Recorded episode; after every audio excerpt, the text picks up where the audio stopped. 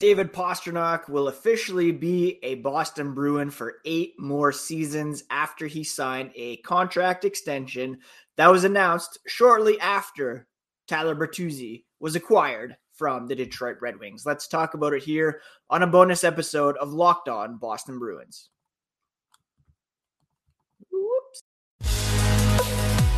You're Locked On Bruins, your daily podcast on the Boston Bruins. Part of the Locked On Podcast Network, your team every day.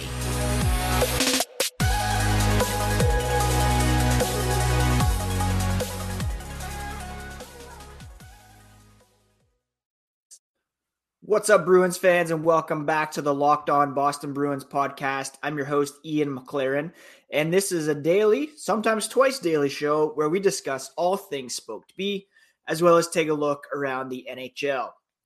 Today is Thursday, March 2nd, the second time I have joined you to talk about the Bruins. This morning, Tyler Bertuzzi acquired from the Detroit Red Wings. Shortly thereafter, it was announced that David Pastrnak had signed his contract extension. He'll remain in black and gold for an additional 8 seasons. $90 million works out to an $11.25 million AAV. Before we get to that, a quick thank you again for making Locked On Bruins part of your day. Appreciate the support. We're free and available on your favorite podcast app, as well as on YouTube. So please do smash that subscribe button so that you never miss a thing. Twitter, Instagram, you can find the podcast at Locked NHL Bruins. And you can find me, my dad jokes and hockey tweets at Ian C. McLaren. All right, so literally less than half an hour after the Bruins announced the Tyler Bertuzzi trade, again, for those who missed it, Bertuzzi acquired from Detroit in exchange for a 2024 first-round pick, which is top 10 protected, and a 2025 fourth-round draft pick, Detroit retaining 50% of Bertuzzi's salary. We'll talk about the salary cap and roster implications here in a moment. Less than a half an hour later, Don Sweeney announcing the 8-year contract extension for David Pastrnak through the 2030-31 season with an annual NHL cap hit of $11.2 million. Pastrnak, of course, is in the midst of a career season, 42 goals, 38 assists for 80 points through 60 games, and could have become an unrestricted free agent this summer and possibly could have commanded more on the open market. But thank goodness they finally got a deal done. Pastrnak currently ranks 7th in points per game this season, just a touch back of Matthew Tkachuk, Tage Thompson, only Nikita Kucherov, Leon Draisaitl, Nathan McKinnon, Connor McDavid, averaging more points per game. So he's among the league's elite. He ranks 2nd in goals behind Connor McDavid, who has 52 after scoring 2 goals in each of his past 5 games to extend his lead over Pasta, who's at 42 goals right now. Pastrnak, of course, one of, if not the best wingers in the NHL. He leads the team in even strength goals, even strength points, power play point goals, and power play points, averaging 19 minutes and 48 seconds of ice time. It's his 3rd career 40-goal season, and he's likely going to hit 50 for the first time. He already ranks in the top 20 in Bruins franchise history in goals, 9th at 282, 3rd in hat tricks, 18th in assists, and 14th in points. And he now has the opportunity to finish his career in black and gold under contract until 2030-31. He joins Charlie McAvoy and Hampus Lindholm as the Bruins with the longest term on their deals. Pavel Zaka signed through 2026-27 up front. Lindholm, McAvoy, both signed through 2029, 2030. So those are three very good pieces to build around. Jeremy Swayman's a restricted free agent this offseason. He'll be due a nice next contract, hopefully a bridge deal to ease some of the cap burden. There's a question of who's going to play center moving forward, but you had to re-sign David Pastrnak, and they got it done. And we'll talk more tomorrow about this contract and what David Pastrnak was saying. Don Sweeney said their goal all along was to make him a lifelong Bruin, likely have another contract after this one, but I mean, all signs point to him being in black and gold for the entirety of his contract.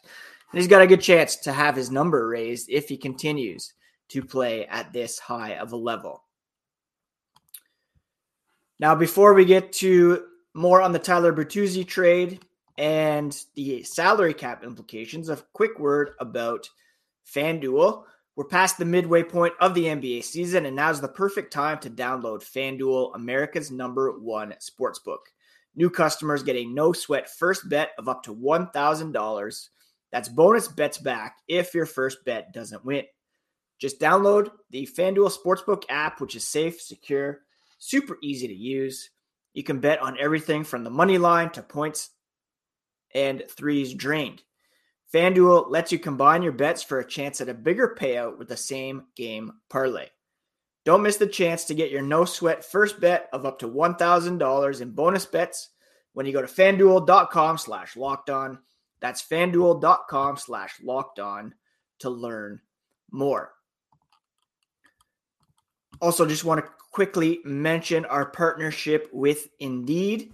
If you're hiring, Indeed is the best partner that you can link up with to attract, interview, and hire all in one place. It's the only job site where you're guaranteed to find quality applications that meet your must-have requirements, or else you don't pay.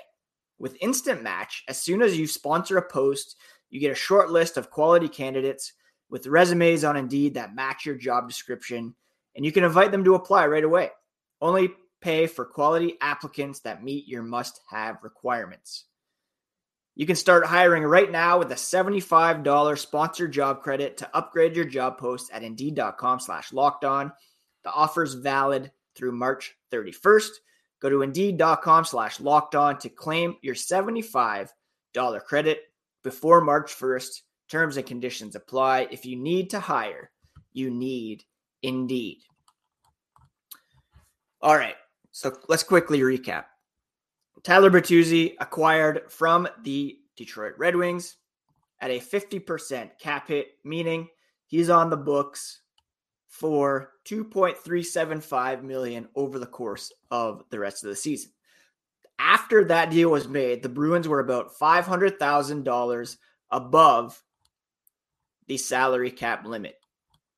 So another announcement came out around 11 o'clock this morning with the following injury updates. Taylor Hall placed on long-term injured reserve. Nick Foligno placed on regular injured reserve. And the Bruins recalled forward Jacob Lauco from Providence. Now, Taylor Hall suffered a lower body injury in the game against Vancouver over the weekend, was sent back to Boston, and missed the team's last two games, one in Edmonton, one in Calgary. Foligno was injured, I believe, in the game against Calgary the other night.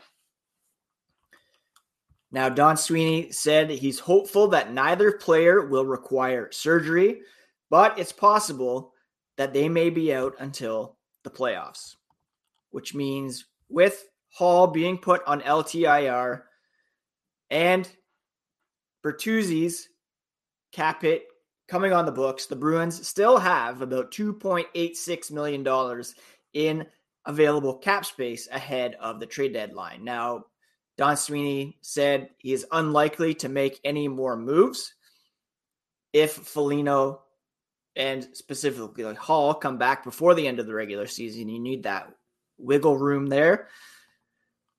Could be some, cap manipulation here, but These two guys are legitimately injured. Taylor Hall getting a second opinion. The Bruins may have the Kucherov-esque luxury of keeping Hall and his salary off the books for the balance of the regular season and then activate him for the playoffs like we saw last year. It's kind of a convenient timing, but I do believe he's legitimately hurt. It's not just, I mean, he has to be legitimately hurt in order for that to occur. So that's how it's working, friends. Taylor Hall, long-term injured reserve. Nick Foligno out for the foreseeable future. Bertuzzi traveling to Boston today. He won't make his debut tonight against the Sabres. He'll likely play Saturday afternoon against the Rangers. Jacob Lauco back up with the big club, and he'll draw into the lineup tonight, as I guess will AJ Greer, to fill out the forward ranks. Derek Forbort will get a seat as the Bruins continue to rotate defensemen in and out after the acquisition of Dmitry Orlov. I didn't want to wait till tomorrow to bring you all this. A lot of content on the podcast feed and on the YouTube channel today. Thank you so much for subscribing, for tuning in, catching all the updates. And we'll be back tomorrow to recap tonight's Sabres game, to talk more about the Pastrnak extension and his quotes from his availability afterwards. And it's probably time for a cup check as well. With the deadline looming, I don't expect anything else to happen, but if it does, I'll be sure to jump on the YouTube and record there as well. Happy Thursday, friends. It's a great day to be a Bruins fan. We'll talk to you again here tomorrow on the Locked On Podcast Network, your favorite team every single day.